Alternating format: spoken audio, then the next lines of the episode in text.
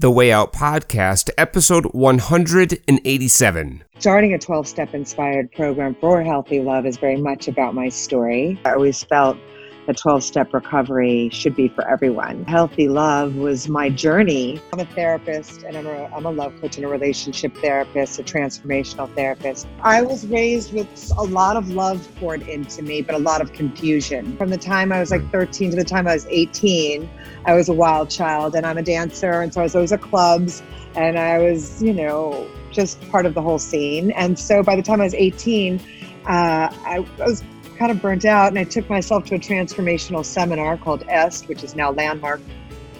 And that began my whole transformational journey. I ended up going to a 12 step meeting to support a cousin. I didn't really know anybody here, and I knew I belonged. I'm a great therapist because I actually love the emotional landscape um, and I don't resist pain. I actually uh, welcome the going into the dark, uh, whether it's grief, whether it's pain, whether it's the trauma of knowing that there's gold in the dark and that, that, that that's where we heal. We can't heal what we can't feel. And so, but we do so many things to cover that up because we don't want to feel that. But when you can come to a place where half the work, maybe 90% of the work, is breaking through the resistance to it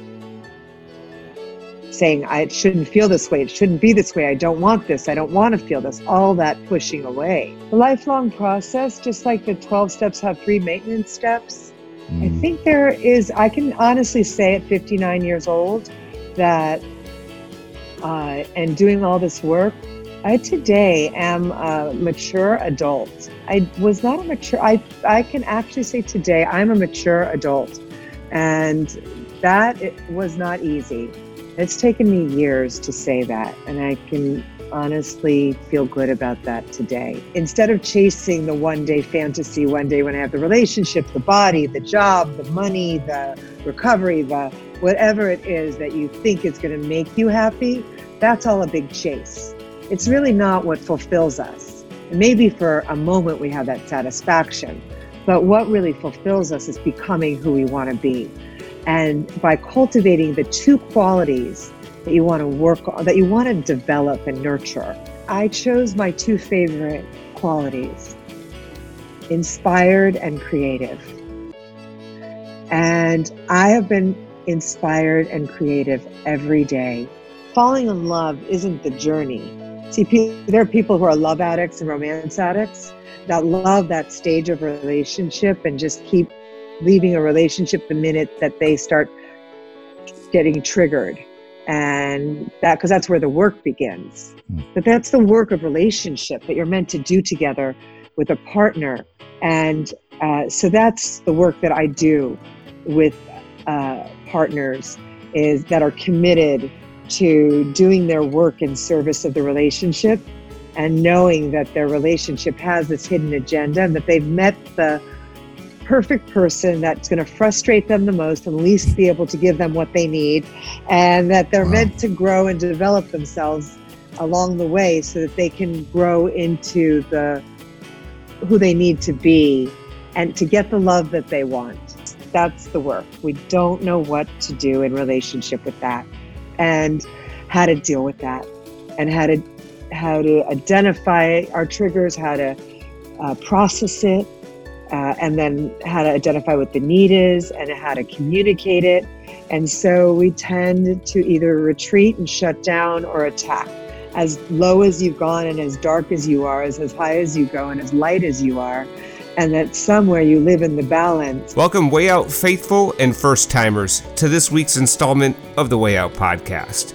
We appreciate your ears. Our mission is simple to bring you powerful recovery stories and recovery power topics so you can jumpstart or re energize your recovery from alcoholism and addiction. The Way Out podcast does not speak on behalf of, nor are we affiliated with any 12 step organization. The Way Out podcast partners with All Recovery Rings and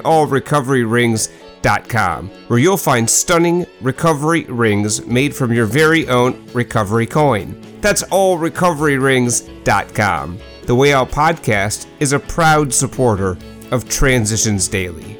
Would you like to join a free, anonymous online group that offers a daily topic email with popular recovery resources accompanied by a secret Facebook group for discussion? Go to dailyaaemails.com for more information about Transitions Daily. Don't forget to share dailyaaemails.com with friends, in meetings, and with sponsees in recovery. Make sure to check us out on the web at www.wayoutcast.com. There you can subscribe to ensure you get the latest episodes first on iTunes, iHeartRadio, Spotify, or your favorite podcast platform. You can also follow us on Twitter, Facebook, and Instagram. Help us recover out loud by giving us a five star rating and review on your favorite podcast app. Your voice matters, so share your thoughts on recovery with us by calling us at 218 382 1960 or leaving a message with us on the Anchor app, available for Android and Apple. Every week, we'll be asking for your thoughts on next week's topic. Someone somewhere needs to hear your share. Finally, a word of caution this podcast may contain strong language and mature content. Listener discretion is advised. The Way Out podcast is on right now. I'm Charlie, and this week, Jason's got an absolutely terrific interview with transformational and imago relationship therapist, love coach, and licensed mental health counselor, Rachel Levy. Rachel shares with us about her journey, her practice, and her creation, the 12 Steps of Healthy Love. We learn about the four pillars of her recovery program that is designed to be accessible to all. Rachel shares her truth with us as well as an abundance of spiritual, emotional, and transformational wisdom which is all centered in love. Get ready, Way Outcasters. Rachel is a total powerhouse, a modern day sage who's got insight and spiritual truth to spare. And we're about to dive headfirst into the deep well of a bona fide love guru. So listen up. Hey everyone, welcome to the Way Out podcast. My name's Jason. I'm your trusty co-host. I'm here with Rachel Levy. She's a love coach. Say hi to everyone. Hi, everyone. Rachel's awesome. She, uh, I first met her on intherooms.com. Um, she does a healthy love meeting on there. And I've learned a lot from this woman. And I know there's so much more I can learn. And I know there's a lot of you out there listening that can learn that maybe haven't even heard of her. So I'm stoked to have you on the show today, and I'm really thinking you're going to blow some minds with uh, the work that you do and and kind of how it works.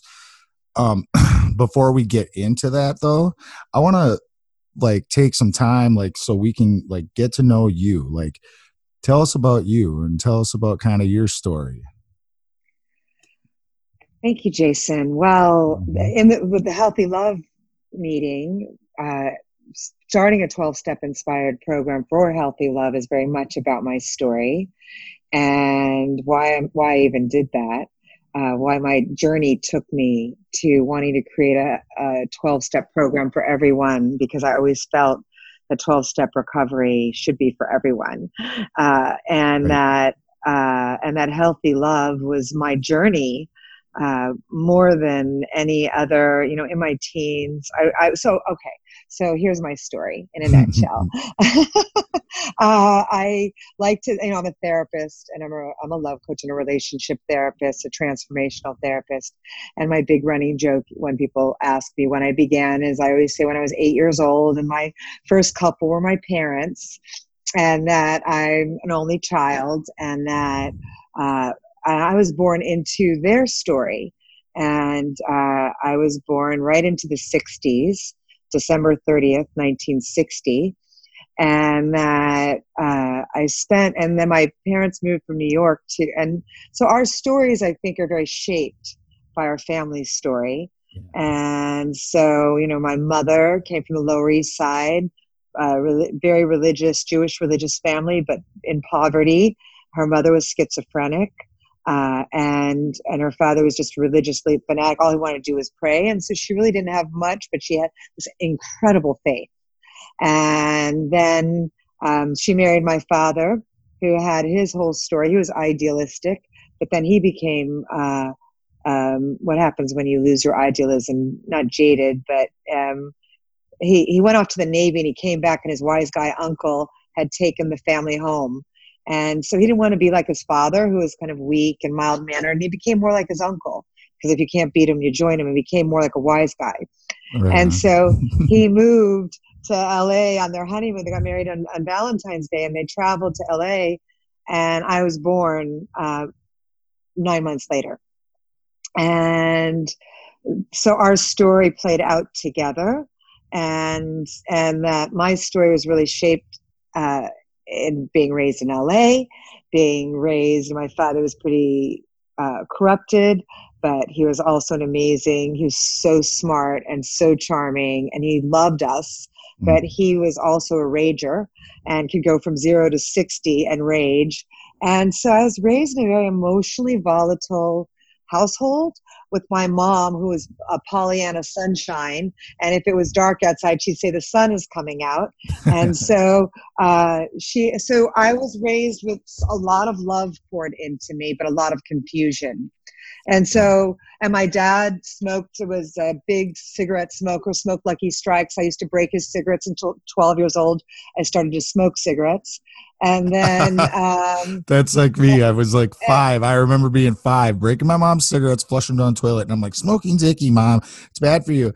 And I was like, I'll never smoke. And then, yeah, I was like, it 11 years old, I was army crawling in her room when she was sleeping, stealing army crawling. Yeah, dude. Like I, I get it. Yeah, I know. I've snuck in there, and I used to take the happy hooker. I remember there. I used to do all to steal cigarettes or whatever. So I understand. As a, what's a happy a hooker? Oh, it was uh, it was like a porn a, a porn book a okay. soft porn story. I'm just saying, I, I, I got these things very young, yeah. and because I got these things very young, I also started acting out very young. So from the time I was like 13 to the time I was 18, I was a wild child and I'm a dancer. And so I was always at clubs and I was, you know, just part of the whole scene. And so by the time I was 18, uh, I, I was kind of burnt out and I took myself to a transformational seminar called EST, which is now Landmark. And that began my whole transformational journey and so I've, I've really been a seeker my whole life. I believe that uh, I think addicts in general are uh, are very sensitive souls, and and and that um, and that what we need you know i, I wasn't my my addiction my recovery my uh, my healthy self uh, was really learning uh, how to understand what the shadow is and and be go through this transformational journey of this of doing transformation. And then i did i moved to florida from la after a failed engagement. And uh, uh, my father said we're going to do something amazing. He got me a business in florida in miami because my mom always wanted to come here. And and so my that's where my destiny took me from the west coast to the east coast right. um, here and i really feel like i came here to not only bring consciousness the west coast consciousness to the east coast um, but i really do feel like my destiny was here and when i got here i ended up going to a 12-step meeting to support a cousin i didn't really know anybody here and i knew i belonged yeah. and and that knowing uh, from what i was hearing i went to a meeting called miracles happen where I actually met who is the man who's going to become my husband. So my journey, um, my divinely guided journey, I want to say, uh, was really going from LA, getting involved in transformation, coming here, spending 12 years in recovery. My first friend was Debbie Ford. And then years later, she left to become the emotional educator for Deepak Chopra, and she developed the shadow process and I joined her and became a modern day missionary. And she really believed you could heal addiction through embracing your shadow, through knowing what the shadow is. Right. And so that 12 years with her of developing her work, producing her work in Miami, producing the shadow process, supporting her in writing her first few books. Uh, and really, at that point, I became a therapist. And I was doing shadow work and transformational work. And then, and then I was still fighting in my relationship with my husband. And years later, 12 years later. And right. so I, I became a student of Imago relationship therapy. Yeah. And that became the fourth pillar in what I have to teach. Yeah. I love I love the things you teach. Like I miss doing your meeting every week. Uh, when I I used to attend it regularly, I mean, I had a almost a whole notebook of notes that I took, and it, it was. You taught me a lot of stuff, a lot of cool stuff, like about, you know, you said embracing your shadow, right? Like I think another yeah. way you put it is calling it like our wounded self, right? Yeah, isn't that right? Yeah. If I remember right. And you you'd said something one time. You were talking about like your inner child. Yes. And it, it's like a wounded self, right? Or yes. Or like your wounded self is part of your inner child or something like that. Well, I can't remember. Maybe I, explain that. Do you want Do you want me to explain that? Okay. Yes. Okay, that would be great. So, uh, thank you, and so that our our so our shadow process and our wounded self and and uh, begins as a child, and that we don't only have one child. We have we have a lot of children in us because of different ages, right? And we have the child, we have the teen, and our wounded self is our hurt self and our inner child, our inner self. Our, our shadow is made up of all these different parts of us. Right. And so uh, our wounded self became wounded not only by what happened to us, uh, because yes, somebody could be uh, molested, or somebody could be raised in a violent household, or have had an addicted parent, or been a parent that died, and or or a sibling that got too much attention. Whatever what wounds us isn't necessarily only what happens to us uh, growing up as a child, but it's what we make it mean that becomes the wound and what we make it mean about ourselves and the decisions we make on an emotional level and so healing kind of like your perception is your reality kind of thing. Yeah, well, what we believe is what we create. And so, right. yeah, percep- yeah, say that again the way you said it. Our perception your is our reality. Perception is your reality. Yeah. Yes. Our the, the unconscious decisions we made shapes our perception. So if I think the world isn't safe, or people are going to cheat me, or you're going to leave me, or you think I'm stupid, or nobody cares about me, let's just say those are a few of the beliefs of our wounded selves, of our wounded child, then we will keep creating that story over and over again. And until we come back to that child and help that child heal and say, listen, I'm so sorry that happened to you and I'm here for you now. And we show up as the adult to our child. That right there is what you taught us, right? You you were talking about it and in a way of like you need to sit with it and that you need to get to know it. And you said something in that that week's meeting about naming it. You said you should name it because yes. you, then it, you gain like a familiarity with it. And I did this exercise um, with you uh, as we did the meeting, you know, you did kind of like a quiet little guided t- quiet time. Um, oh, I remember I was crying and and I was like, I, I named it JJ because that was what people called me when I was a kid. And boy, and I'm not saying that this was like an instant thing or or like a magic like everything's healed. Trust me, I got wounds. And believe me, what you just explained a little bit ago about how we will keep creating that story again and again. I I just had a relationship that kind of just went down in the dumps and I I gave up on it and I shut down and I'm sure that was a lot to do with exactly what you just said, you know. So I mean, I have my scars that I haven't dealt with or or that I still um, let kind of take the wheel and I know yes. I'm guilty of, of, those things you said. But yes. that that day doing that exercise with you for the first time in a long time, I felt this overwhelming peace in me. And, and I really did feel like, you know, I finally was giving myself some of the love that I so freely give to other people, but I can never give to myself, you know? Yes. That was an awesome, uh, that was what I was trying to kind of bring up. So I love how, you know, I kind of brought up a vague kind of, and then you start explaining it, and there it was, man. There it was. There so. it is, and there it is. And I, I, can I just take it one step deeper? you can go as deep as you want. Yeah, that, I just had well, to you, chime in. well, you are because you're taking it deep. You're taking it deep with me, and you shared your process. And so I just want to, for anyone who's listening, to help understand that process of yeah. dropping in you know that process of that internal dialogue not the internal dialogue that we have in our mind chatter um, that critic the judge not that dialogue the deeper dialogue they call it, here in minnesota they call it the committee the, the committee itty, the itty, bitty, shitty, shitty committee. committee. yeah yeah yeah, yeah. Yeah, you got it. You've heard um, it. The itty bitty shitty committee. Oh yeah, yeah. There has. Listen, I'm. I've been on this path a long time. It's hard. There's a lot I haven't heard. For so, sure, I bet. You know, I bet. Uh, so, uh, but I still get new ones, which I love.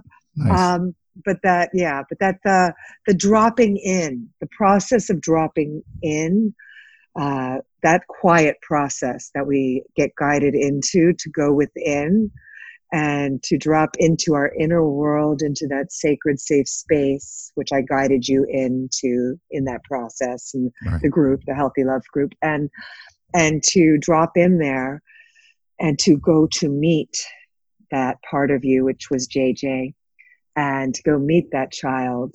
And to meet that child from who you are today, which is the relationship of self to self. That's the inner relationship and that is why healthy love begins within in having this relationship with you with ourselves and ha- and and hosting a dialogue. And in that dialogue whatever you dialogued with JJ by holding him and connecting with him you came to know a peace because of this reconnection with yourself and giving yourself the love that you need that you give to everyone else and you so freely give that. And yet, we need to be guided to go within and give it to ourselves. And that process is the shadow process. That sh- process is the that healthy love process. And yes, it's about naming it, and that there are hundreds of parts of ourselves. And when we give them a name, and we name it and claim it and tame it. That's the embracing it, right? Uh, yes. When we that that that's how we put our arms. That's how we we stop hating. You know, if we had a part of ourselves that was a liar, or a part of ourselves that was foolish, or a part like whatever it is, and I'm going to bring it back to you giving up on this relationship that you just gave up, that you had given up on, that connects back to your story you know that part of you that gave up we can do shadow work right here right now. We can do this process. Uh, I, I, know that's not what we're here for um, we're, but right. we're here we're here actually to identify that you named that that you identified it and you know that it was you giving up and it was part of your story past of your history of your wounded story. And that acknowledging that now, if I, we were working together, of course, we would explore what that is, what that repetition is, because it's probably another part of you, another part of you coming up to be healed. Right. Yeah, like for real. I think, you know, that that other time it was maybe like the younger, like the sexually abused me, you know, or Right. or uh, the me that had to go live with family because you know the I woke up and the cops were raiding my house, you know, because my mom got in trouble, and I was like confused and didn't understand what was happening, you know, and freaked out, and and it didn't feel safe, you know. But that's that was the you know a totally different part for sure, for sure. you know. Yeah, but but here's the amazing thing, Jason, is that that lives in our being, that lives in your being like a like a well-worn groove of not being safe and that trauma, those different ex- traumatic experiences that that built the unsafe, the lack of safety that I'm right. not safe that gets triggered in relationship, and so it we will be triggered, and so to go there, and there is no greater trigger than a relationship right. to trigger us. And so yeah. well, that's what you're saying. You're saying, yes, no, n- nothing like that is happening in the moment. It wasn't that dramatic or possibly traumatic, yet the reaction to what was coming up tapped into that place. That's a trauma based response, right? Right. Right. Yeah. And it, it's so common. And I think it's. It is it's like when I did my step work, right? You know, you do like the fifth step and you're getting these uh, truths dropped on you, these bombs, and they're calling you on your stuff. And maybe you don't even believe it, you, you know, and it's hard to swallow those pills of truth. And it's hard to like, it takes time to like process it and then accept it to be fact. And, and like, that's what changes our reality ultimately in yeah. that process. But doing it is like, you know you don't understand and you just feel like i know when i did my fifth step the first time i thought i had because i went to therapy for like almost a year i was like i think i'm in a really good place and like all the fifth step did to me was really exposed that stuff that it was still right where i put it it was doing exactly why what i put it there to do you know right. these defense mechanisms that come up uh were just as strong as ever. They were super powerful, and it scared shit out of me. You know, I was like, "What's going on?"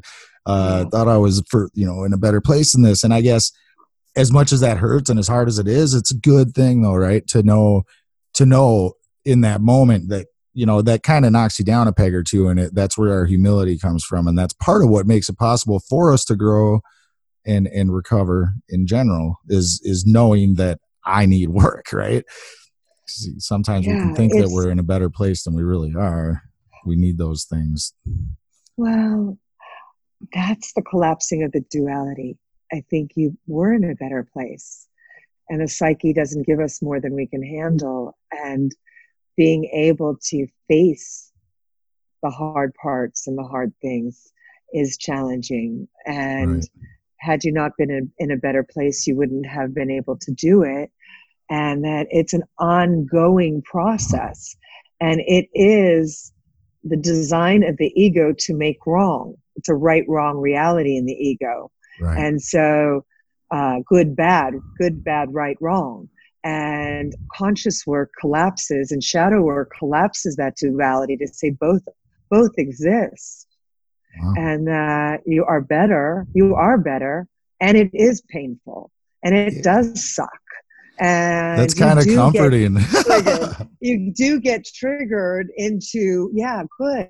I hope it is comforting. It yeah. needs to be comforting because it's an ongoing journey jason as you have sure. said. Sure. and the idea that we're like done is is so sad because it's like going to the gym and saying well i'm done. Look at the body i built. You know then you know and then you know then you lose the beach bod because you, you get complacent, the, right?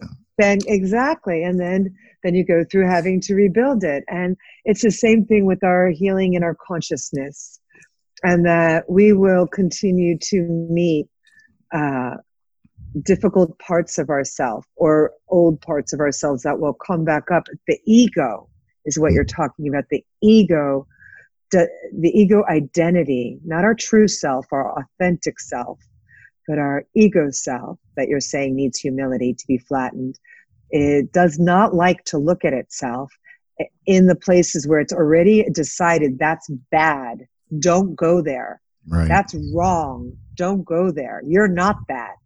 And so having that broken down right. you know that that takes the work of the heart warrior uh, to be on that path and to have the courage to face yourself and the hard parts that the fifth step and the sixth and the seventh step and the i mean that this work this journey of development right. demands of us to be conscious beings if that's our choice yeah and sometimes that's going to hurt right sometimes it's going to suck what is it brene brown says that like embrace the suck we can embrace the suck. Well, exactly. We we you know I love crying, and I you know I'm a great therapist because I actually love the emotional landscape, um, and I don't resist pain. I actually uh, welcome the going into the dark uh, whether it's grief, whether it's pain, whether it's the trauma of knowing that there's gold in the dark and that, that, that that's where we heal. We can't heal what we can't feel. And so, but we do so many things to cover that up because we don't want to feel that. But when you can come to a place where half the work, maybe 90% of the work is breaking through the resistance to it saying I shouldn't feel this way, it shouldn't be this way, I don't want this, I don't want to feel this, all that pushing away. Yeah, it's that first step, right? That uh yeah. Ever take you have to take the step into fear, you know, you feel the fear and everything in your body wants to recoil from taking the step and if you can take that step. That's that's what you're talking about. That's and i say that all the time you know everything you want is on the other side of fear. You think that it's going to be this great mountaintop that you can't you, you, know it's an insurmountable odd and you cannot overcome this thing and that it's going to be so shitty if you even try and really what happens is you take that step and maybe put the, the next foot in front of the other and you you overcome it you know and, you, and not only that but you go it's just like when i did my steps man that wasn't that bad like if i would have known that i could do that it, you know I would have did it yeah. so long ago. Exactly. It's so I think know, our fear we make the mountains out of molehills, you know. Well, exactly. I was just going to say, and you, you just led right into it, is that we're the meaning makers. And the meaning we give things is the experience we'll have. And it's up to us to challenge the meaning we give something and that what feels insurmountable. You know, just like we're going through right now, I just have to say, going through this pandemic, the coronavirus, and um, each one of us has our own each one of us is a whole world unto ourselves that has our own experience by the meaning we give what's happening you know you just said that you ended up changing your job and you got a better job and you know some good things are happening for you. Yeah. Uh, you know i am actually uh, loving this time and you know i haven't suffered the loss. I i know you know i know loss has happened. I know somebody who has had that loss. Um, so it's holding the space of compassion for that. Um, but for the most part if we are blessed to be healthy and well and, and live in a, a good place and have food and have you know what we need right now um, that we can make this the worst time or we can make it the best time but how we what we make it mean. And i think that that's true in life that what we're going through can be the worst thing or the best thing it's how we hold it and even the hardest if you if you hold the hardest things that we've gone through and see the good that has come through it then even that knowing helps we, we, we help bring that into the meaning today and say, you know what? This is the opportunity for me. I'm going through this because I'm going to get some really important things that I need to right now. And I'm going to use this time for that. Right. Yeah. This has been like a, that's just one of the things. Like the job thing is just like one of the good things like I, I feel like it's been a massive blessing in my life i mean i it caused me to dig more you know deeper into into the word of god it's it, you know because people were expressing to me the need you know for you know more more you know of of this of the of the word and and of like just community with other believers kind of thing. So i've been leading like private bible studies and mm. you know still doing my regular bible study. And man i i just started like all of a sudden kind of having epiphanies regarding my finances. And it's just been like all sorts of cool stuff's been happening and i'm like so like filled to the brim lately with this hope that i haven't felt like a hope like that since i was like on that pink cloud like four years ago you know what i mean like or three and a half years ago How it's beautiful. yeah, it's been a really sweet time, and I've been able to help a lot of people, and I've been reaching out like never before for help for me, you know, because we all need it, right? It's not a one way. You can't pour from an empty cup, and I, I, I'm yeah, I'm grateful for it. I, I also know some people who are affected, and and I pray for them, and I I feel for them, and it's it's definitely like I can see the fear and and I know I just feel bad for the people who are seem to be crippled by that fear. You know what I mean? Yes. Yes. Because nothing I can say. There's no magic pill that I can do to to help ease their pain, you know, or their suffering through it. So Yeah. And being crippled by fear, you know, coming back to fear and um, how, how potent that fear can be. Mm. Um, and that if we're fearful by nature, if we were raised by fear, that's also a well worn groove. Uh, growing in a, up in a culture that was fearful and worried or told you don't go there don't do that or what you know and and and so that shapes us. And uh, living in a society that carries on fear messages and and so you know you talk about building your faith and that that faith that you have that deep faith that you have and your devotion to that faith rises raises you up above the primitive brain the primitive reptilian brain the uh, triune brain the uh, the amygdala and the um, the the base of from the base of our skull um, that all works together and uh, is our survival response. Mm. And many people are living in total survival and and and therefore living in fear and projecting fear onto life and to their relationships and their their circumstances.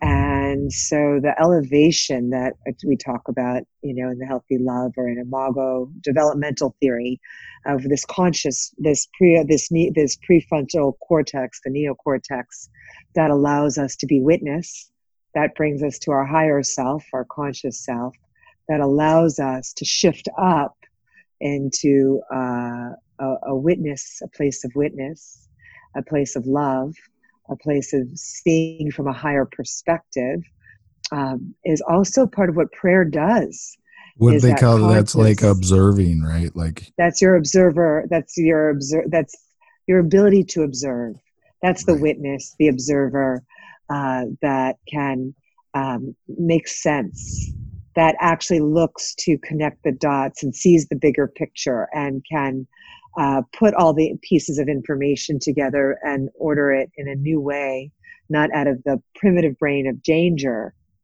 but out of the conscious mind of a, a higher order of things. And so, you know, that's our conscious work and understanding that our emotional experience and the stories we tell uh, shape the meaning we shapes our wounded self.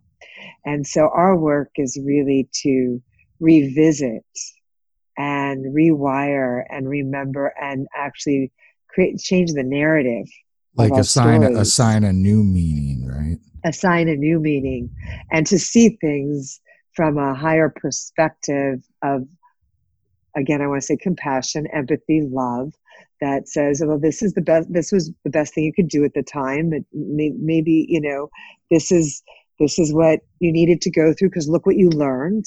And so don't throw the baby out with the bathwater. Uh. you know embrace that baby embrace that baby and uh, thank that baby for being immature or innocent or naive or blocked or pro- pro- programmed badly.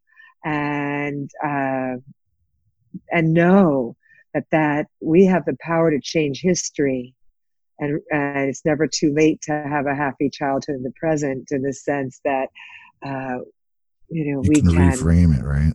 we can bring yeah we can bring our innocent self back and love that part of ourselves and not shame it anymore we can i can bring my slutty self back from my teens that i shamed myself over and say, you know what, those were your experiences, and and I'm not going to shame you anymore for that. Right. Um, I'm going to, you know, make sense and, and have compassion that that was your path. And you know what? You had a lot of really, you go watch movies and you don't judge them for doing those slutty things, you know? It's like, right. You know, it's like, okay, so give yourself a break. And that was your experience. And, and it actually, you know, uh, the fact that I got raped because of the way I was dressed, and I blamed myself because of the way I was dressed until I did shadow work and had to forgive myself for that. I know a uh, lot of and, women who have that, um, the complicit. They they have that shame because they felt that they were complicit in it, or yeah. that they did something, yeah, to welcome yeah. Well, and in some way, in some way, I did. I didn't have healthy boundaries of self it's in some ways I was hitchhiking, in some I was, you know, coming home late at night from a concert, and in some ways I I was unsafe and didn't protect myself, and right. so uh, I have to forgive my wild child, my dangerous self, my uh, you know uh, that got into bad situations and and that was saved and spared and survived and see the miracle of it and see how I've been able to help others who have gone through that from my experience. And that's the night that's the promises. That's me knowing that my experience can help others. Right. And so it was worth going through it. I always like tell people in uh like the 12 step rooms i'm like this is probably the only place where the more fucked up of a person you are the more valuable you are. The more you can help people.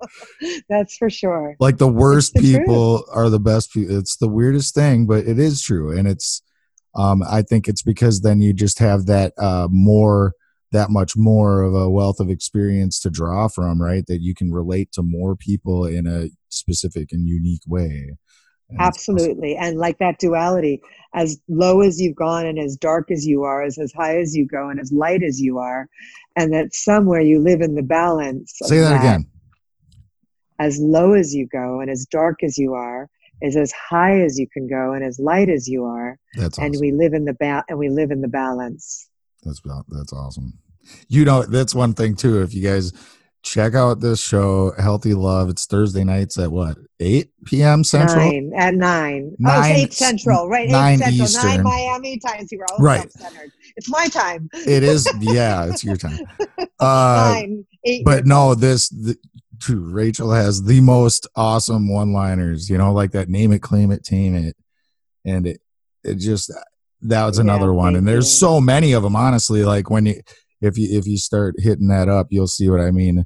And yeah, I'm sure you're going to get more of them in this show too, because you got you. just these awesome things that you say that really like stuck with me, and it, you know they're helpful and they're they are helpful because you know that's how our brain gets it. You know, it's like if something's like clicks, it's pithy, and it it just clicks, yeah. then it shifts you. It's really transformational language. And one thing I will add as a uh, another uh, plug for healthy love is that healthy love is a healthy love is a language.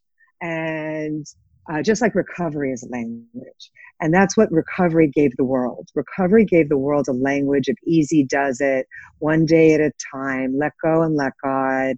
Yeah. i mean it, the, I, I didn't get these sayings. Some of them may have come through me but they are built on a bedrock of foundation that i've gotten of the integration of the work of the paths that I've been blessed to journey and recovery as this great path that I've been able to walk and return to and teach in and teach from. Yeah. Well, it's like when I went first started going to meetings and I'd look at those sayings on the wall and I'd be like, what does that even mean? Like so right. stupid. And right. then, you know, easy some, does it. What? What is easy, does yeah, it? Like, life is fucking hard. Yeah. And right. then all of a sudden I'd be like, one day I did enough work and I start these things. All of a sudden I would read them and they had a deep personal significance to me because I experienced that through my journey and, or my healing journey. Uh, man. Yes that's the coolest fucking feeling ever because you're all of a sudden like you know like when i didn't want to punch the people that were laughing and seemed like they were having fun in the face right. anymore and I I wanted to laugh with them. I was like, "Oh, right. you guys are awesome! That was great." It's so great. And I'm Jason. like, "Wait, what the hell am I doing? I'm like one of them now." You know? I'm one of them. I know exactly. And you know, it's so funny. I want before when you were talking about fear because I'm just thinking about all the acronyms and all of the. I call it recovery wisdom, and uh, all, all of the truths. recovery wisdom, and and I love fear. And fear has uh, you know the acronym of fear which we have heard in many ways which is fuck everything and run right. um, and or face everything and recover or false evidence appearing real and or but really facing everything and recovering our healthy whole self. That can laugh and can have joy and can cry and can have grief and can be in relationship and can develop and mature into a healthy whole adult. And that is our path to be our authentic, whole, healthy selves. I love it. Lifelong process. Yeah. Yeah. I try to remind well, I think, sometimes. I think, yeah, I think that, I think that lifelong process, just like the 12 steps have three maintenance steps, Mm. I think there is, I can honestly say at 59 years old that, uh, and doing all this work, I today am a mature adult. I was not a mature, I, I can actually say today I'm a mature adult. And that was not easy. It's taken me years to say that. And I can honestly feel good about that today. And so I'm still on the journey. I get to be in service and and yeah. so I'm still getting to push through uh, my own barriers to the next level. Uh, as I'm doing now with you and putting the curriculum to the Healthy Love program and becoming, you know, putting the organization to the work, uh, that's a whole next level of my growth. So how, how long have you been doing the show uh, or the meeting on it's not a uh, show. Uh, well, it's a freaking yeah, meeting. it's, really it's a group meeting. community. I know it is. It, it is, but I mean, it's treated like a show because it's not. But it's since October. Uh, it's been this year. It'll be the fifth year. I started in 2015. Wow. And so this is the year that I'm now. Oh, and that's another gift I want to just share with you. That, like you were saying, there's so many gifts of this time, and I really believe that. I really believe we're going through a global shift. And uh, for, I'm calling it for a virtually connected reality because people are getting virtually connected that never were afraid to do this or be on Zoom or to be on FaceTime. They're still they're still hanging. You know, and a good addict doesn't let go of anything that doesn't have claw marks in it, as my co-host Charles always says. and uh, this is what people are doing; they won't let go of it. I, I still hear people, you know, whining. It's like they're complaining all day long about how miserable they are and how online meetings don't work for them. You know what, dude? What does recovery teach us? We do what is necessary, right? Not what is comfortable. You know, and you got to make do. And maybe, and maybe this is a whole new medium, and what you're what they're afraid of is what mm-hmm. they've been resisting, and that's usually what it is, and mm-hmm. that we're being challenged. That's is, isn't that what what the complaints are about is being outside the comfort zone. Oh yeah. And change the power that that that that we have to change. And this time is making us change. And that's the thing i want to come back to and say that i'm being forced to stay home because i am a mover and i love to keep going. And that by staying home which i love my jewel box uh, is really allowing me to do my work that I need to do for the Healthy Love program. I'm writing, I'm doing a lot of the resources, I'm putting Ooh. the curriculum together. I'm actually doing what needed to be done in 2020 and, you know, just God, good orderly direction. Uh, Probably needed to be done a while ago, right? Like, yeah, like really, last year. It did. It, it needed to be done like five years ago. Right. Um, and and now is the time and so uh so you're not feel, you're not actually actively like uh still doing your practice your your job oh i job? am still actively doing my practice uh and, and, i do it from home and i do it from my office um I, I am actually still doing my practice, but I have a very precious practice. and I don't have an insurance practice where I'm just taking a lot of people. I actually, you know, I have very, you know, people that select me and come to me, and and then I have space and time to do the work that I need to do for help, the Healthy Love program, and that's what I'm doing right now. Is in the space between, uh, I'm, I'm doing the the the writing, the curriculum gathering, the resource gathering, uh, the all the designing and all of that, which is so fantastic, and I'm loving it. Because the last thing I want to share with you, Jason, is this: that um, one of Debbie's Debbie Ford's great books, uh, the the Best Year, which is about creating your your best year. Uh, and she wrote it in 2005. It was published, so it's 15 years ago. And uh, in creating our best year, uh, we identify, and I've done this ever since 2005, and I, I did this with the Healthy Love Group, and uh, is uh, and I will do it every year from this point on because I will be leading that group until the day I can't talk anymore. Um, that uh, I mean, that's how when I'm in, I'm in, and I am so committed. Uh, and that one of the uh, what Debbie Ford taught in in it's, it's a coaching book, creating your best uh, year, and, uh, and then she has the best year cards that go along with it, and that is identifying the two qualities that you want to feel at in in for your best year that when you got when you get to the end of the year if you'd cultivated those qualities it would be your best year.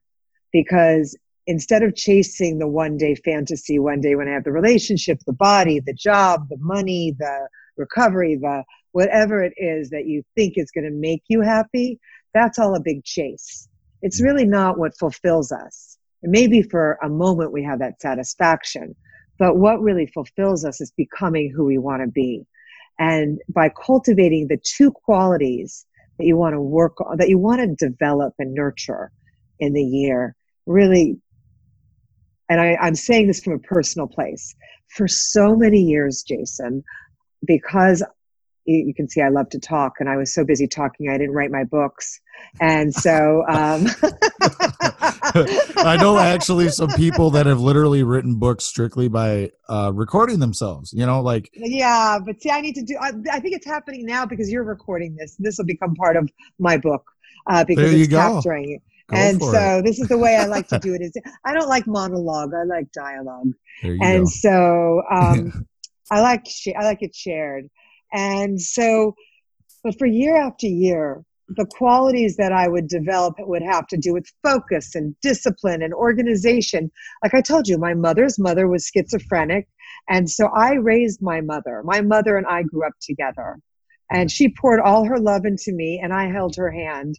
And my dad was fearless and refused and kind of balked at fear. And my mom just closed her eyes and handed me to my father, like when I was a baby, and let him take me into the ocean, which I'm so grateful. I'm such a water baby.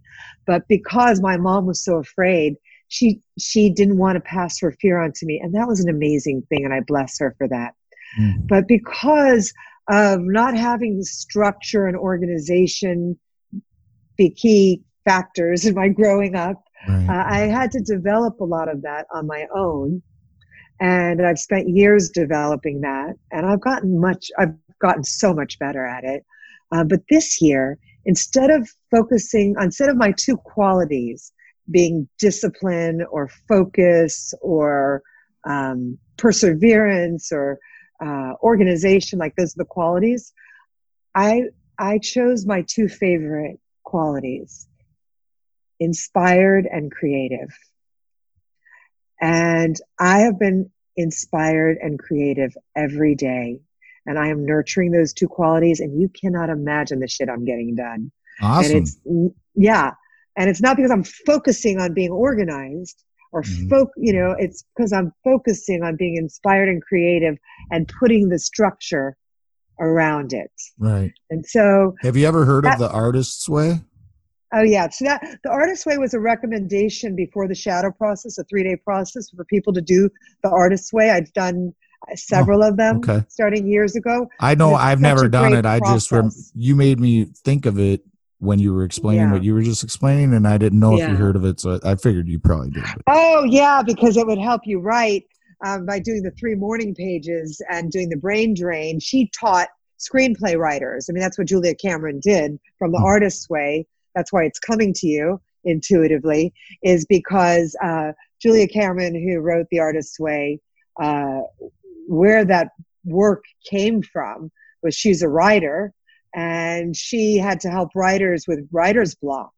And that process uh, helped people not only with writer's block, but then what she discovered it is it helped people with block, being blocked, and getting up in the morning as a, a three week as a process, um, and every morning before you even brush your teeth, uh, before you get up and put on your your persona, that you write for three pages, not Yeah, and it's like supposed to be like every morning. random shit, right? Like just it's it's just it's brain drain. it's not about being profound it's just allowing yourself to let the writing let yourself to be expressed and here's the thing you know i'm a i'm a conscious mover in dance when we allow our and i and movement i get a lot of things that move in me and and therefore energy emotion energy is energy in motion expressing instead of repressing or suppressing so the ability See, see,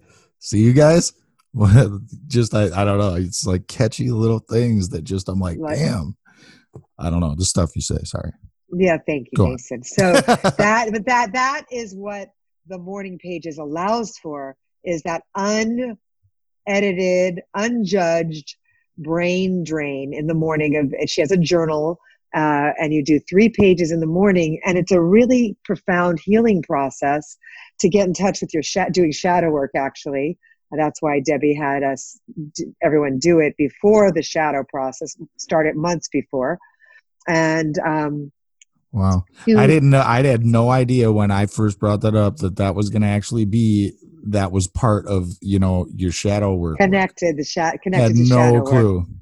That's and so that is the divine mind you know i really believe that i really believe that we are so connected and when we get into a conscious dialogue which is part of what i teach as an imago relationship therapist but when we're connected in the way that we are right now where we're on this you know odyssey this journey of beginning somewhere and letting it take us where it wants to go and then ending up in a new place Right. and transformed in the process by it that we're Mm. connected and we're so connected that we're picking up on things that are in the ethers Mm. and that you didn't know that i never i don't even think i ever shared that at a healthy love meeting definitely not i know i haven't so you didn't hear it there no, you didn't hear it I heard about it through somebody. You know, I got. A, I know a lot of people that are in recovery, and a lot of people that you know utilize different things. You know, like yeah I've since the beginning. You know, you you talked earlier about being a seeker, and like I've always been.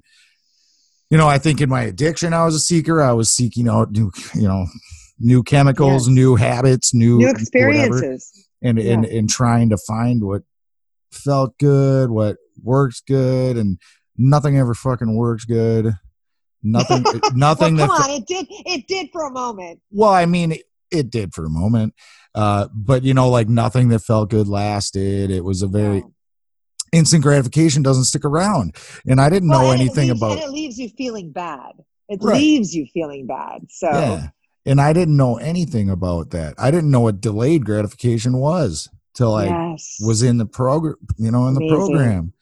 Amazing and, uh, person. and in therapy and you know he was explaining that to me in my therapist's office like what delayed gratification was and when he explained it it like just like this light bulb went off and i was like oh dude and i could literally relate it to a handful of things that had happened so far in the last like that was in my first year being in recovery. So i mean i had some slips i had some falls but i had some successes and some wins and i was i was uh, starting to make strides at that time.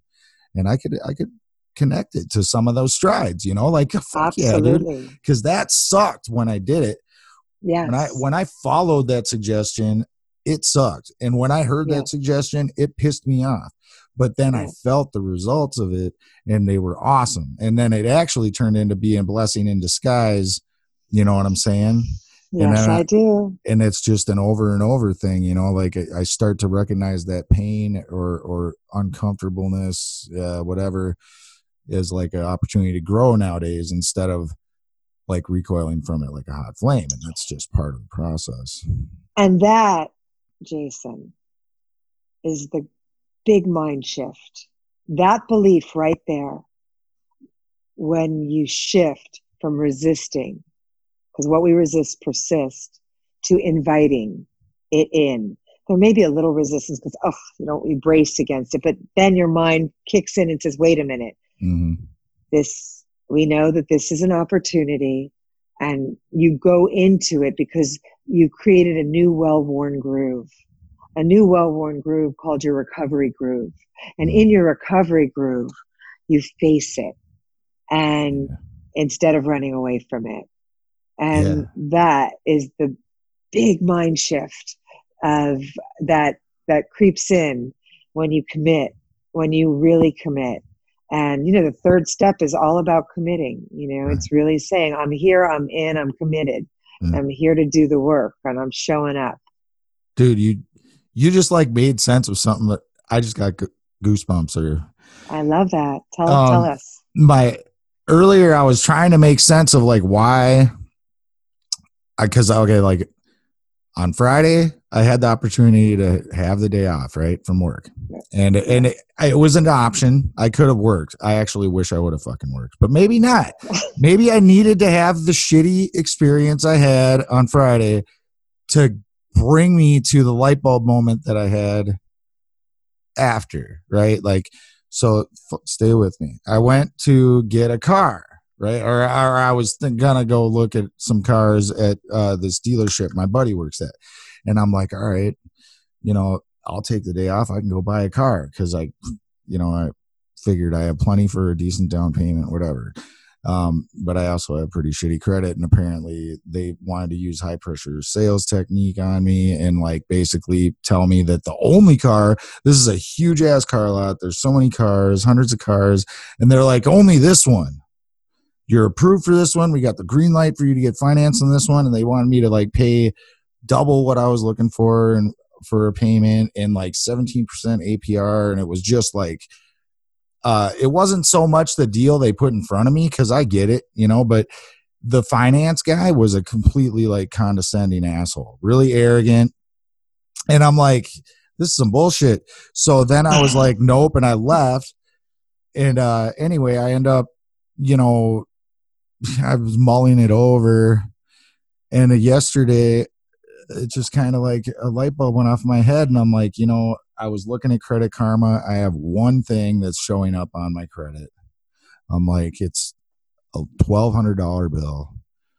Um, I should like start a payment plan or something. Maybe I can settle it for less. So, and normally, if I even start to think about finance shit, I have like an anxiety attack. But I didn't this time. I went. I came home, dude. It was weird. I I got first thing I did. I went on website for this bill collection agency, and I it was like you can make an offer. So I started at like five hundred bucks for this twelve hundred dollar bill, and of course it was like denied. Then five twenty five denied, five fifty denied, and when I got to six seventy five, it's like congratulations, you came to an agreement with us. And I'm like, oh hell yeah! So I paid that shit. Then I was trying to look up my student loans, even though I don't really have to worry about that until September. But I'm all of a sudden I'm on fire for this shit. Like I'm going to start facing my debt, right? Uh, I don't know where the hell this came from. Uh, it's that I think it's just like what you just said, though, that recovery groove, right? Like for some reason, something made it the finances slip into my recovery groove or something. Yeah, totally. And that there wasn't any resistance because you're in action.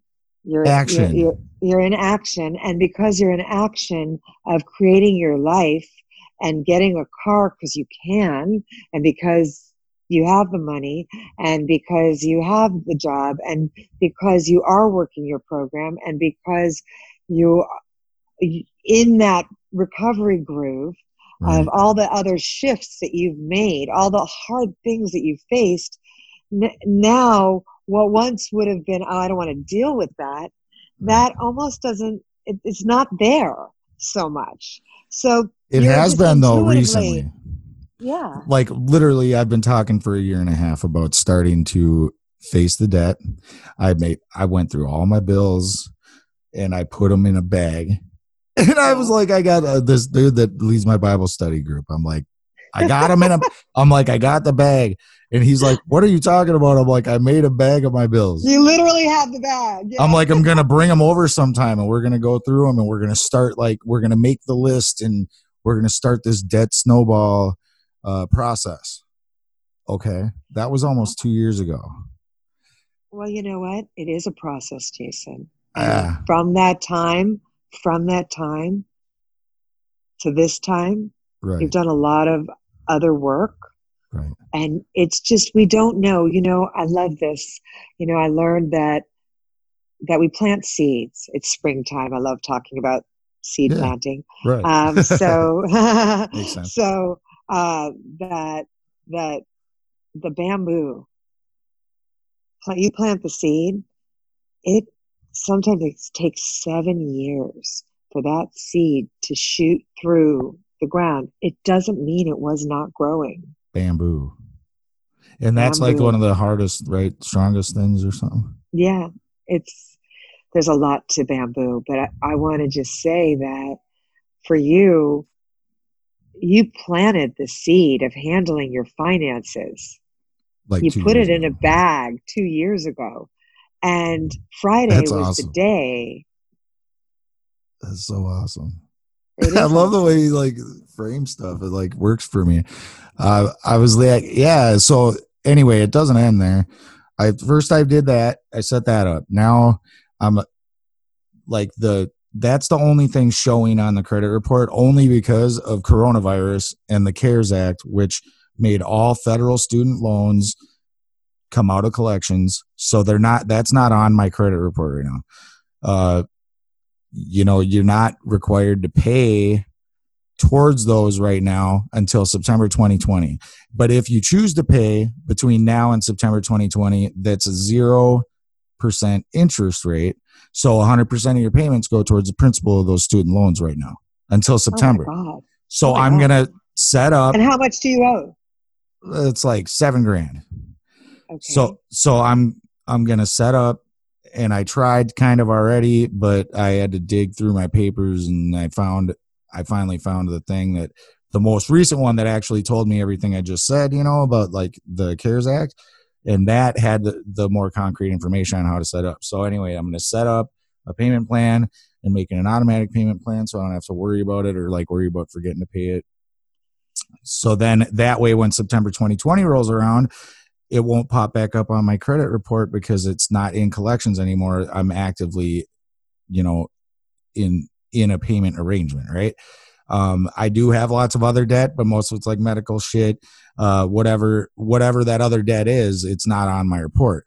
And it's not even like I'm trying to like build up a credit score so I can go get financed or like go more into debt either. Cause now I, I'm on this shit, this Dave Ramsey shit. And I did two sessions right before this and I took four full pages of notes and I'm just feeling all empowered. And like for the first time, yeah, like you said, in, in all this time, I'm like facing the shit and not and it's not only does it not like feel like it sucks, but it's like I'm feeling like really positive about it, you know, and it's you know, part of me is going, where does that come from?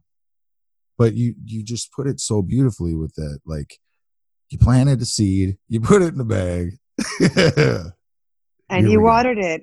And you know, you watered awesome. it by all your actions of being responsible and that that's what you have been working on that's what isn't that what recovery is about is becoming responsible learning and learning learning learning there's a lot of learning like i said i have yeah. i've been had a lot to learn to grow up to be responsible and really transformational teaching when i did est and, and when i was 18 that whole teaching was about being responsible. And uh, so it's been in the foundation of my consciousness knowing that becoming responsible was the path. Learning that developing that growing into that takes what it takes. And so however every step that we take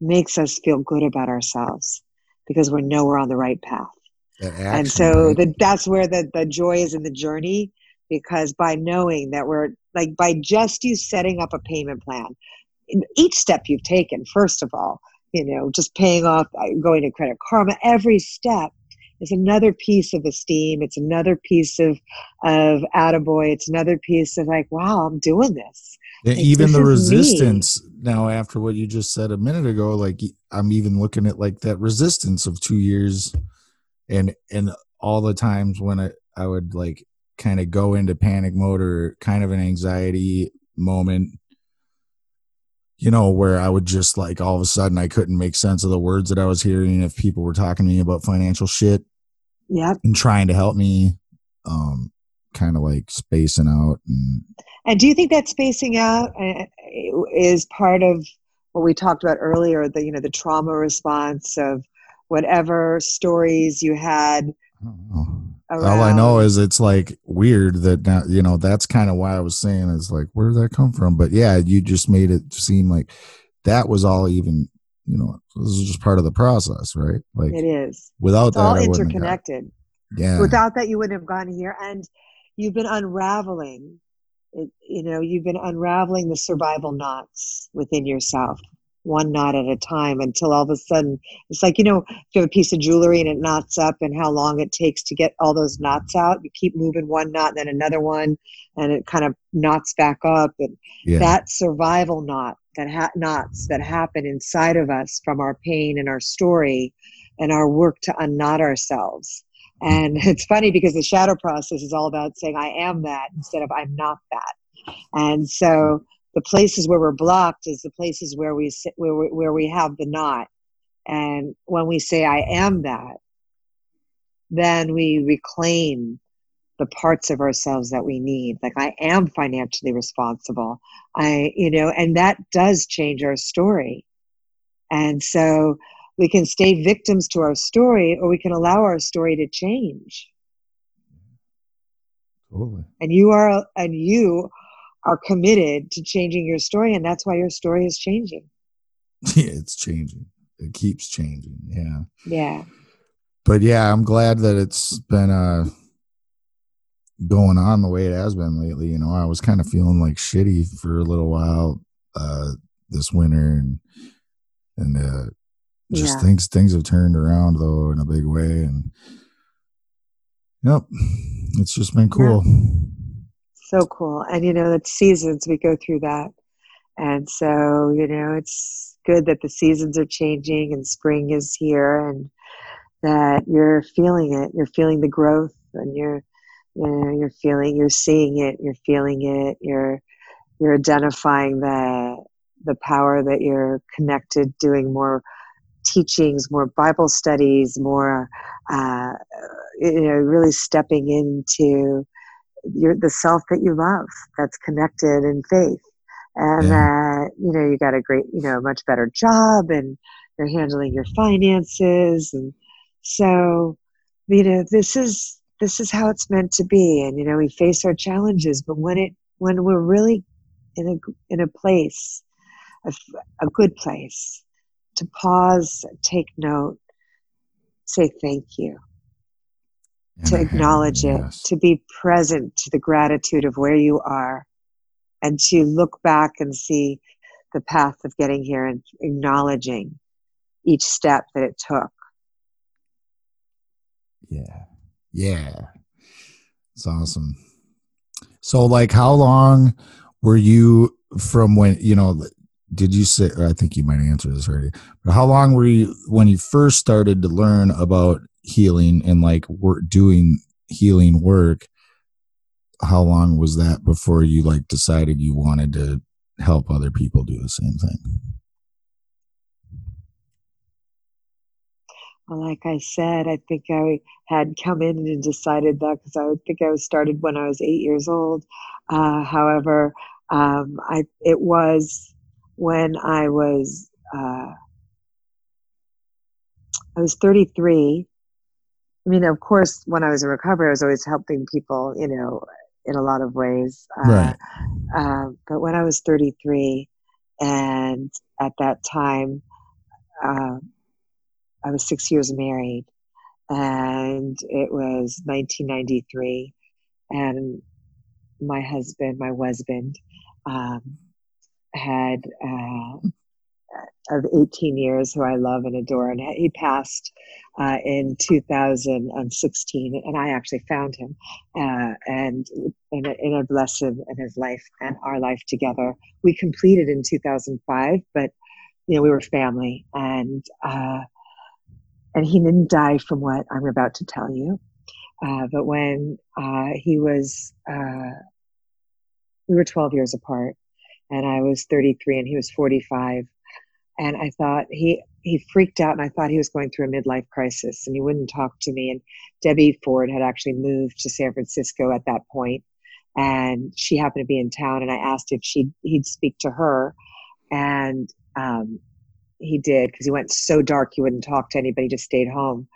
And um, and then he she came he came in she came on a Wednesday and Thursday night I was uh, laying in bed next to him finishing reading Bridges of Madison County and crying my eyes out and he uh, woke up and looked at me and he said I think I have AIDS and at that moment I had no fear and no thought of myself. And I put my arms around him and I said, It's okay, we're going to heal this. And that was in 1993. And I was getting ready to have a baby. I was thinking about getting pregnant, but that just got put on the shelf. And I just became committed because I knew we met at the park in a, in a parking lot of a meeting called Miracles Happen. And I knew that we were brought together, that we were together to be on a healing journey. I knew that. And he knew that. And we were destined to be together. And that we didn't know what it was going to be. You know, we didn't know that that's where our path was going to take us. And so, in doing that, I had sold my business and I had started to intern in an addiction treatment program and I just decided I was going to become a therapist because even though I knew we'd heal, which we did, if something happened, I knew I'd have to support myself and that I needed to have a, you know, my life's work. And I knew that I wanted to be a therapist. And so that's when I committed and I, and I went back to school and I would, and I got a full-time job at a mental health uh, private mental health hospital as a dual diagnosis specialist because of my friend from the program who had gotten awesome. her master's. And yeah, and so I was able to work five days a week leading groups, like 16 groups a week. And on Saturday, I'd drive from Miami to Boca and I'd go to schools on Saturday. I mean, go to school on Saturday. Um, and uh, that I did that for two years from 93 to 95 and that's when Debbie started creating the shadow process with at Deepak Chopra's, and and and I went there, and then uh, I left the the hospital that I was working at. I worked one of my teachers, my professor, is a professor was a professor of a main big teacher in, in the field of solution focused therapy, which I loved and learned a lot about one of the great teachings of that is the solution is never as complicated as the problem. And what the problem That's was so what, and that the problem and that your problem was once a solution. Oh shit. So yeah. So that, that want some good good wisdom there. Yeah that's some like mind-blowing that's so that solution that solution focused therapy wisdom. And so that i got from barry duncan my teacher. But he told me then it had been 12 years in recovery and he said, if you really want to help people, you're going to have to get outside of this. You know, you're going to have to, there's a lot of people that are going to come to you because solution focused therapy doesn't believe in labels. They believe that we're all phenomenal, phenomenological, and that we each have our own view of the world, and that I can't keep trying applying. Now, I've 12 stepped a lot of people from my therapy chair, but I had to actually I did leave the program and I followed Debbie Ford into on the path of healing through the shadow, through embracing our shadow. And I followed her for 12 years and became a modern day missionary for the shadow process. Mm-hmm. And it just happened naturally. And we did end up through seven years healing from HIV. And I, did, I didn't, wow. I, I, I was with him for six years and never had protected sex and, and never converted and never converted to the virus. I was seroopposite, it's called and I had a strong immune system, which I still have. And um, lucky you. yeah, lucky me. Yeah. And I well, that's my my my karma, my journey, my path, my purpose, my dharma. Um, but but uh, but it but I didn't have children, and I believe that I didn't have children so that I have a lot of children. I'm like a fairy godmother to a lot of lot of people, and I raise. This is another thing. I raise children in adult bodies and that's my work. So uh, that from that's how I became a therapist, and that's how I turned my work, my wounds into my wisdom, and my work in my my passion into my work and my practice. That's beautiful. Totally. So it started off kind of conventional, conventional education, you know, psychology, whatever, social or uh, yeah, like social I became, work I kind of stuff. A, I became a licensed mental health counselor. Yeah. Um, and but my master's was in human relations, which I but, love. But then you moved. You decided to try this shadow thing. No, right? I didn't try. My I've always been outside of the out of the box. I've I've always been a rebel with causes. Right. And well, I guess I'm just saying, like, as far yeah, as like so laying out a timeline of your process, you know, like I didn't, I didn't, I, I, I was grateful that I could work at the at in, in a clinical setting, yeah. which also gave me hours for my supervision and my licensure. Mm-hmm. But I had no plan, intention to have a clinical practice. I wanted to have a transformational practice, right.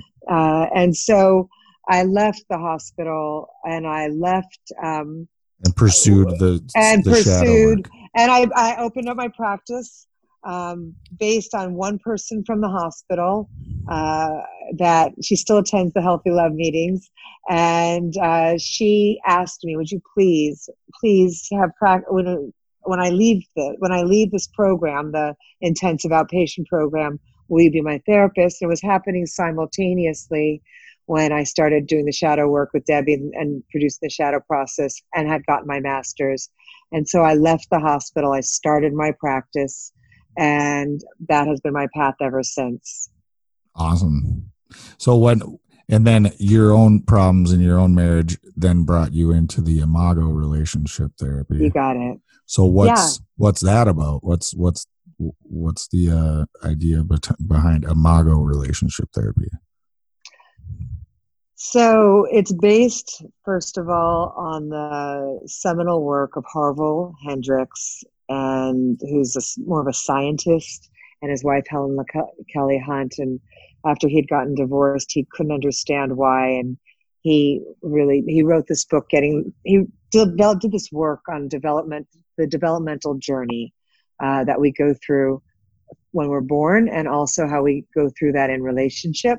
And he wrote a book called "Getting the Love You Want" and then "Keeping the Love You Find." And there, and then he built. Uh, this form of therapy, Imago relationship therapy. And there's therapists all over the world trained in it.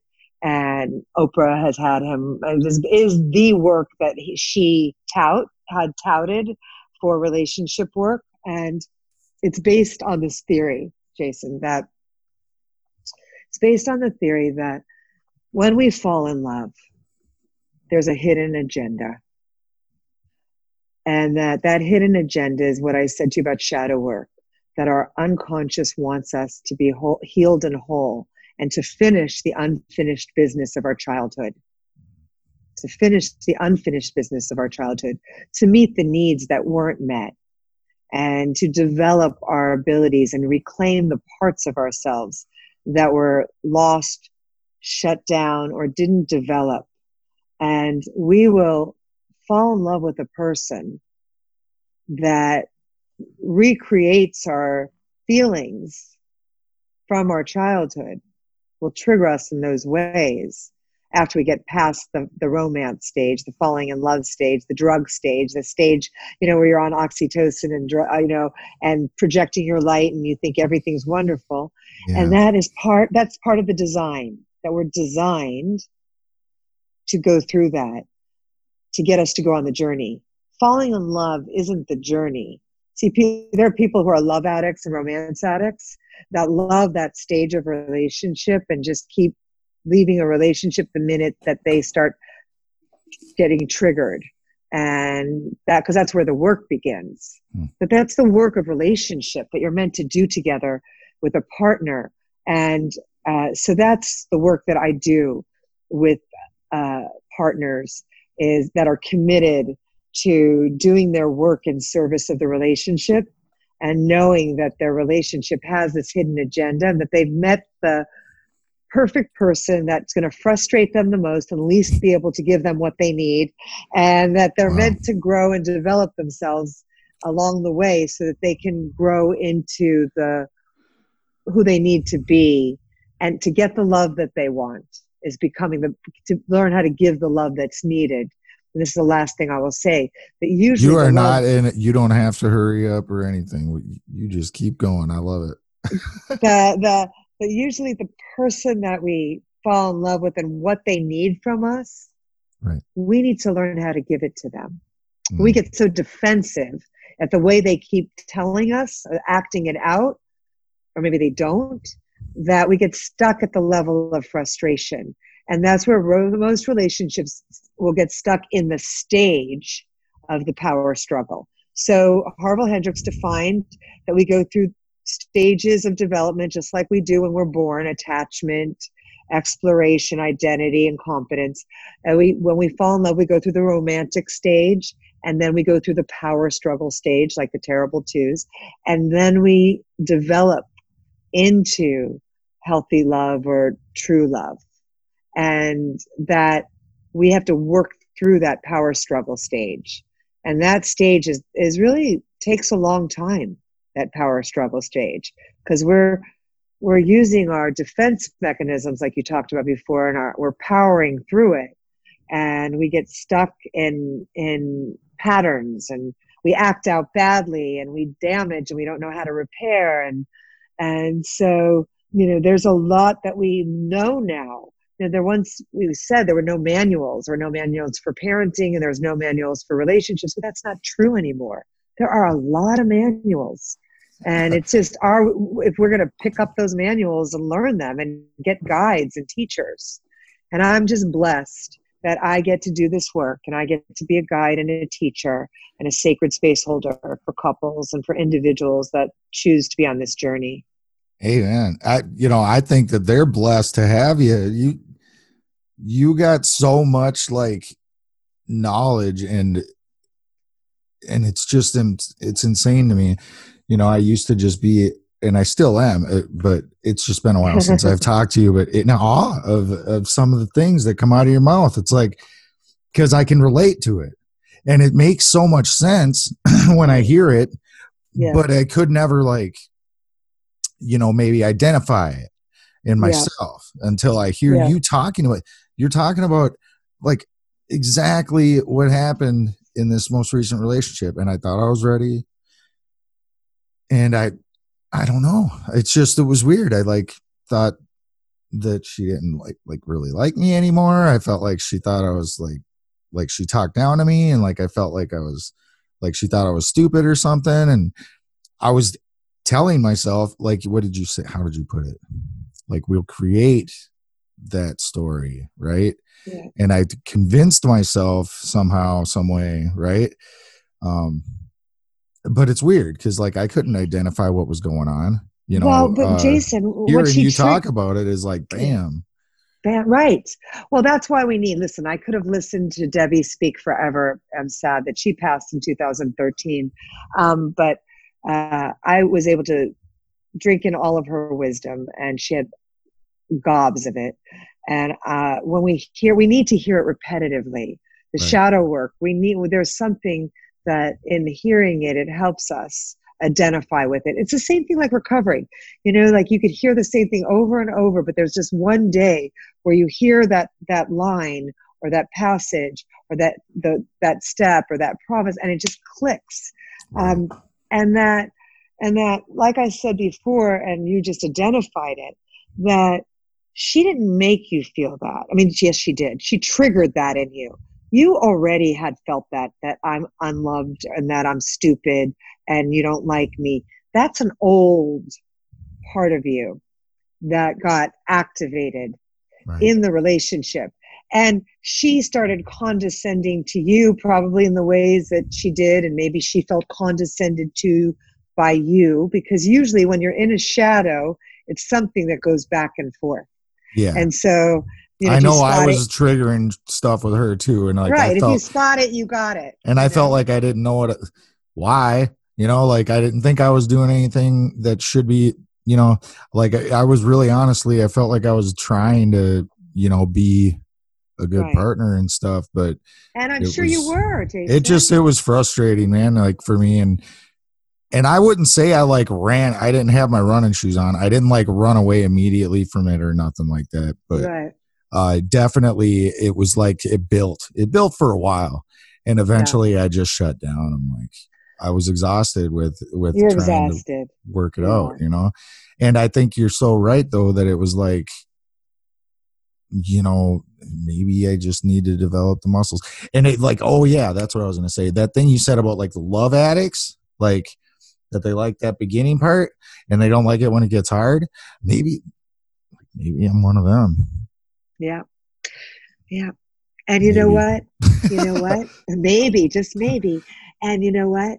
That connects to the addict and the thing that you were saying that your therapist taught you about delayed gratification and there's another thing that i'm going to add in there you probably talked about it in therapy it's called frustration tolerance and developing frustration tolerance. I never and, heard that before. And that we're, we need to learn how to develop, that's a need as a child. And if we didn't have a parent who had frustration tolerance, then we didn't learn how to have frustration tolerance. And I'm so, laughing at myself because I'm over here. I'm like, I've been taking some notes for your show notes, you know, that like you've seen me, but this was now here I go again. I'm starting to take notes for me. You know, listening to Rachel. I love that. Thank you, Jason. So, so yeah, so frustration tolerance in relationship, and and that uh, that love addict of loving that stage where you were only seen in the light and everything was love and light and oh you're so good and you're so smart and you're so wise and you're so deep and you're so this and you're so sexy and you're so you know it's like all of the good. We love being in that light projection. And uh, that's the power of falling in love is we're in light projection projecting all the things that we we love onto that person you know? And so but when when that stop when that when that gets overtaken because then all of a sudden you get annoyed by something. Sorry, I don't know. That's an uncomfortable laugh. that's the shadow laugh. The shadow always laughs. Um, yeah. And so it has to, which is great because it's how it releases itself. But yeah, that's what we do. And so we get annoyed, we get frustrated, we get pissed off. And and we don't know what to do with that a lot of us. We you know that's that's the work. We don't know what to do in relationship with that and how to deal with that and how to how to identify our triggers how to uh, process it uh, and then how to identify what the need is and how to communicate it. And so we tend to either retreat and shut down or attack and you know that's the pursuer and the distancer. I mean these are so many lectures about right. under there's so much to learn here but it's part of the dance. And it's why people shut why relationships end up breaking down sadly is not knowing how to do how to deal with it. Right. Yeah. So that's like awesome. Imago relationship wisdom. Therapy. yeah. Yeah and then so you took all of it and you made healthy love yes I took all of I took transformation, recovery wisdom, imago relationship, a shadow work, and imago relationship therapy, and I integrated those as the four pillars for healthy love. My path was transformation from the time I was 18 and had done EST and worked in the centers and assisted and it later became landmark if you've ever heard of landmark those are transformational seminars.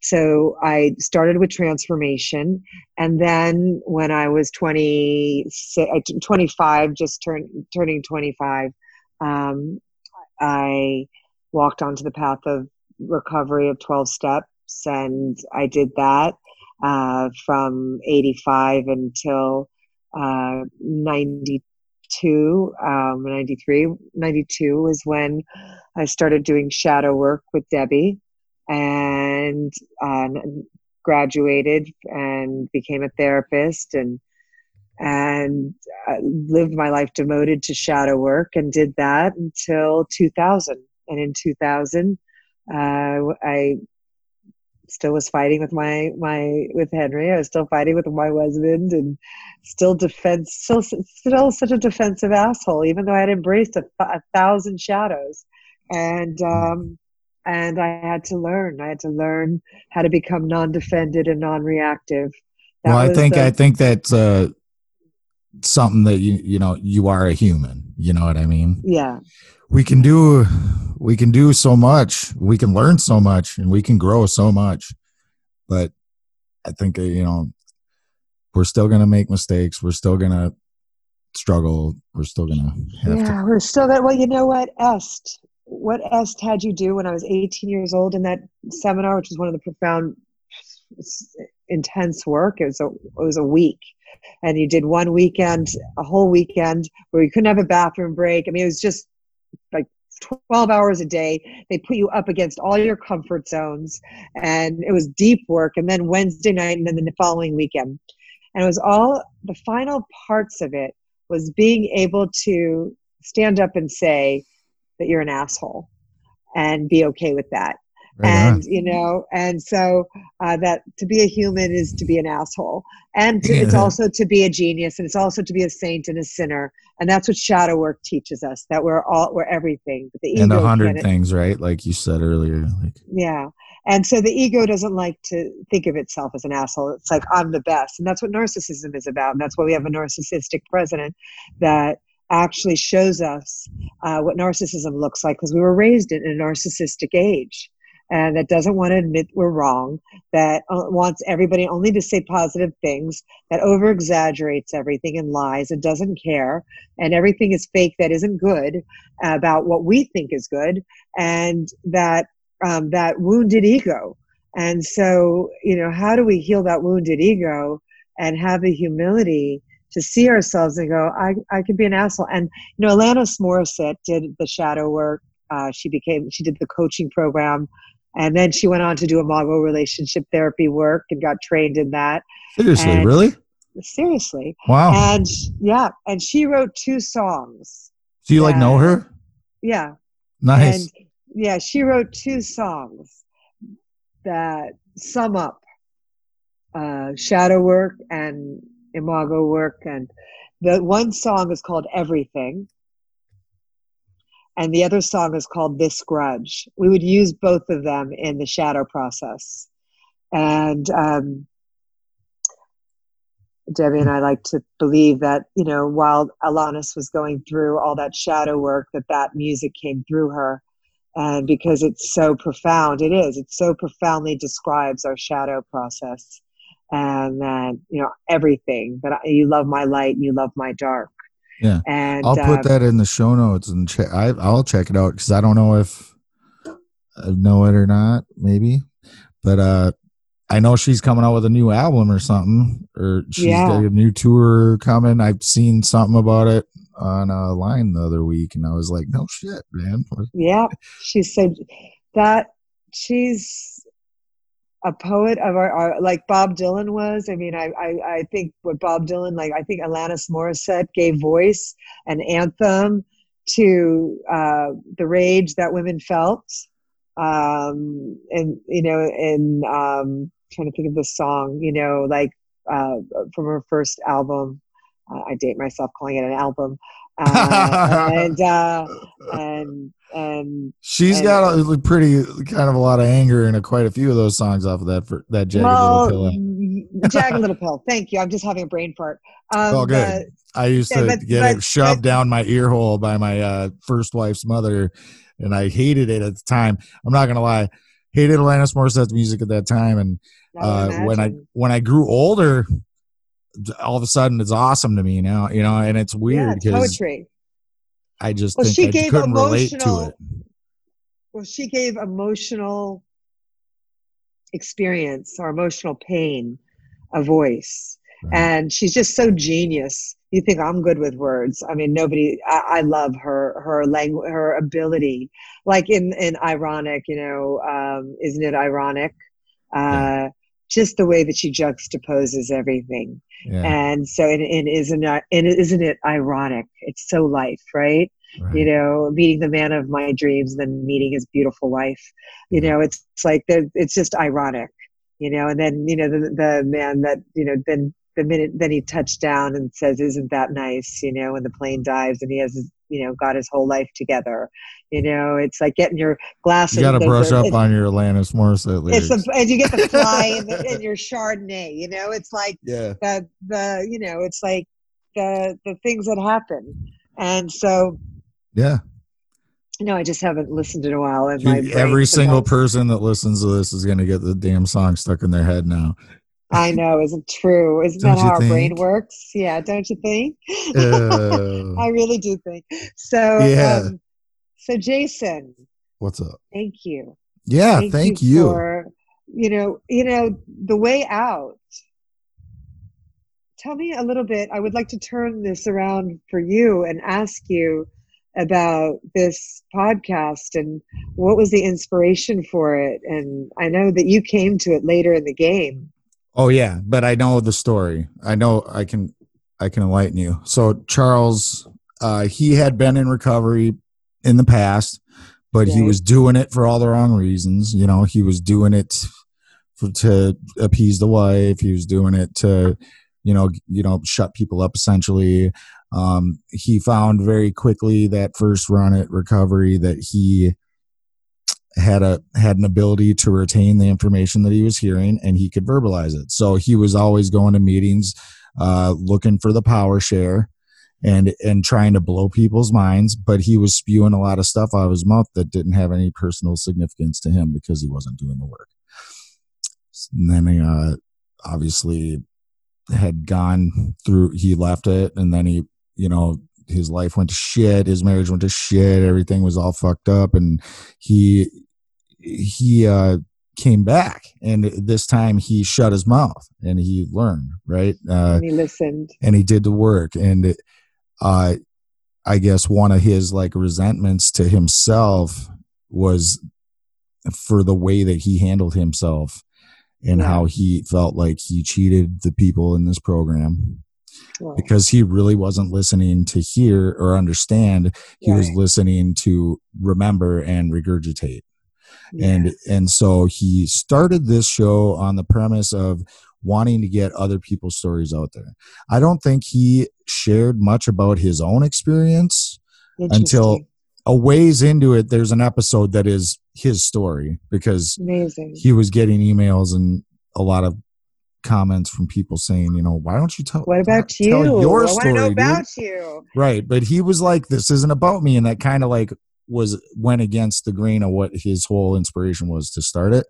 Yeah. Um, I think he was inspired. His inspiration was from uh, a fellow podcaster. That's the Share podcast, Omar Pinto, and he's his show is awesome. I've been on his show as well. Uh, but the way out, the name was actually it's our show is named the Way Out podcast because the original working title for the big book of Alcoholics Anonymous was supposed to be The Way Out. Oh, and it I got that. and it got shot down. I didn't know it either. I mean, That's great. I love that. But I always yeah. love learning new the new gems. That's a gem, right? Uh, so, so, he so, so named it, it The Way Out.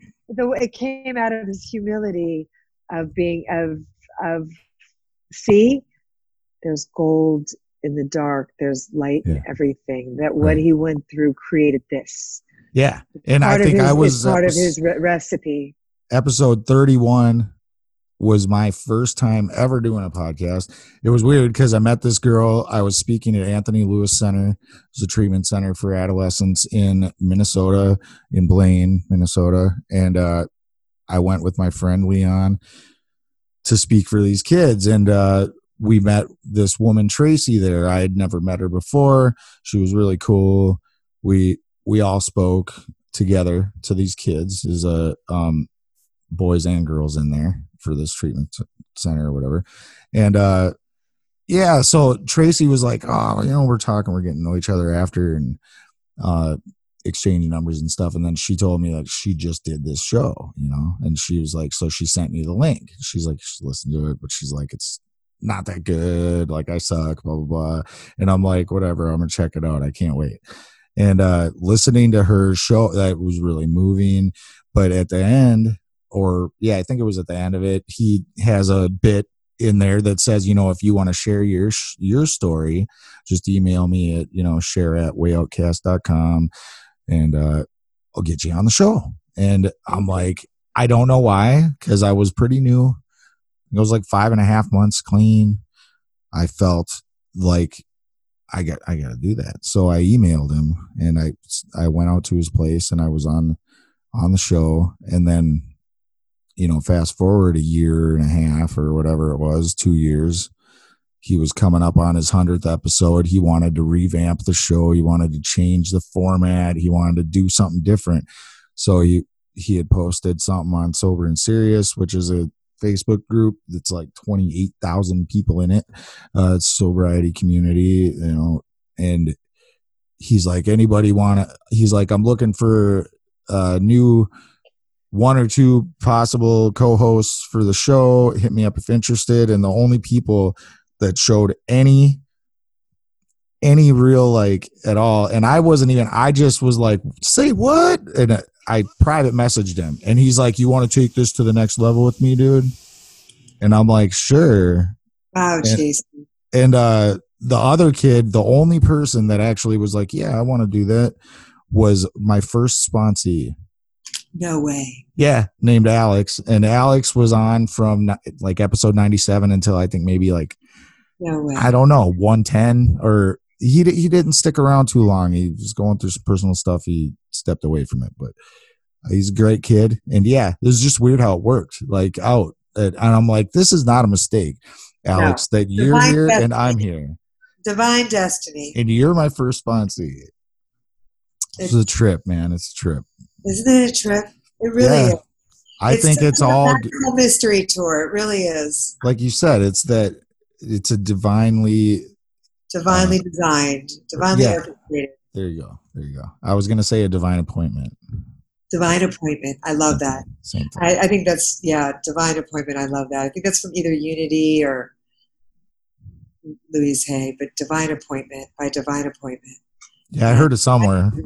Probably one of my eleven inpatient treatment stays. yeah by, by divine design uh, that it clearly clearly the synchronicity the that you were called to it and and that Yeah. you know, that you answered you answered the call Yeah. When he asked me, I'm like, sure, but I was scared shitless, kind of.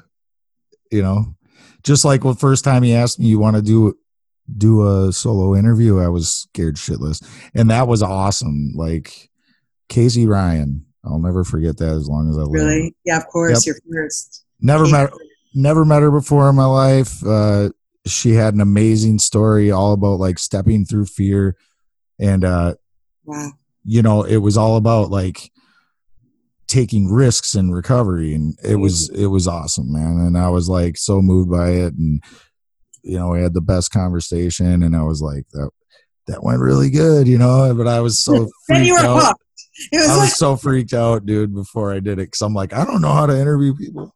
oh jason That's so awesome. wonderful But yeah, I'm gonna put I was gonna put in your show notes probably, and let me know if you don't think I should.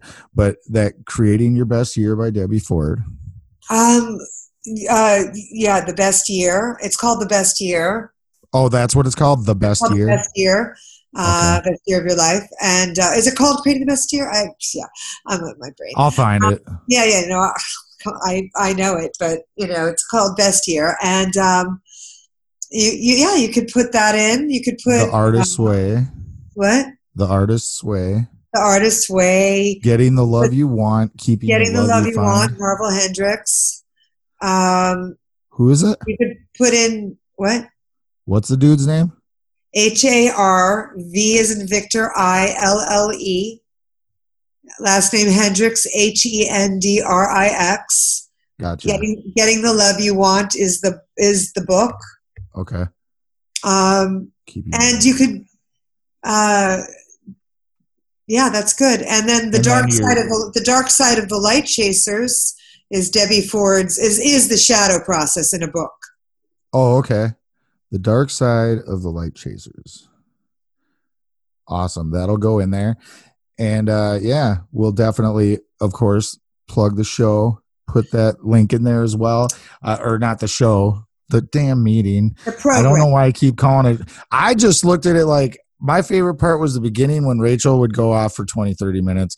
And then, you know, the sharing was good, but I, I was like, I need my notebook out for when Rachel talks. So that's why I think of it like it's a show because I, Well, yeah, and so do, does others. But really, what I'm building, and this is the year, is the Healthy Love program, and that it is Awesome. a 12 step program.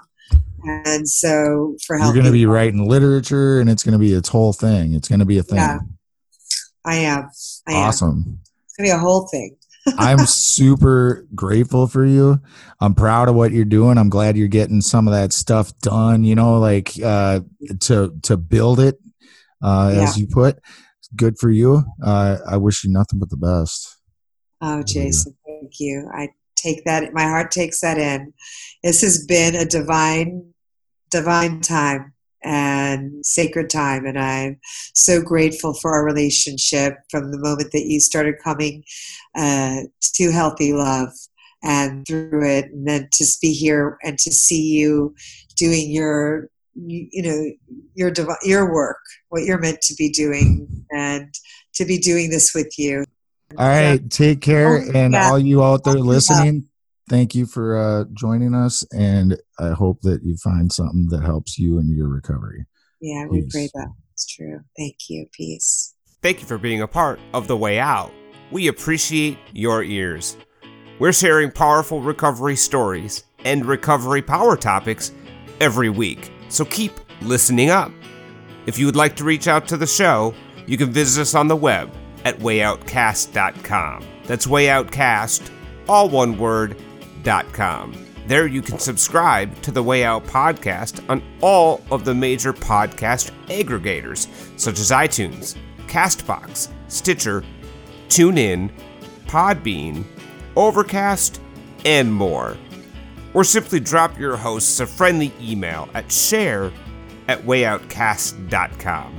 If you or someone you know would like to be a guest on the show, contact us at share at wayoutcast.com. See you next time, and remember if you don't change, your sobriety date will.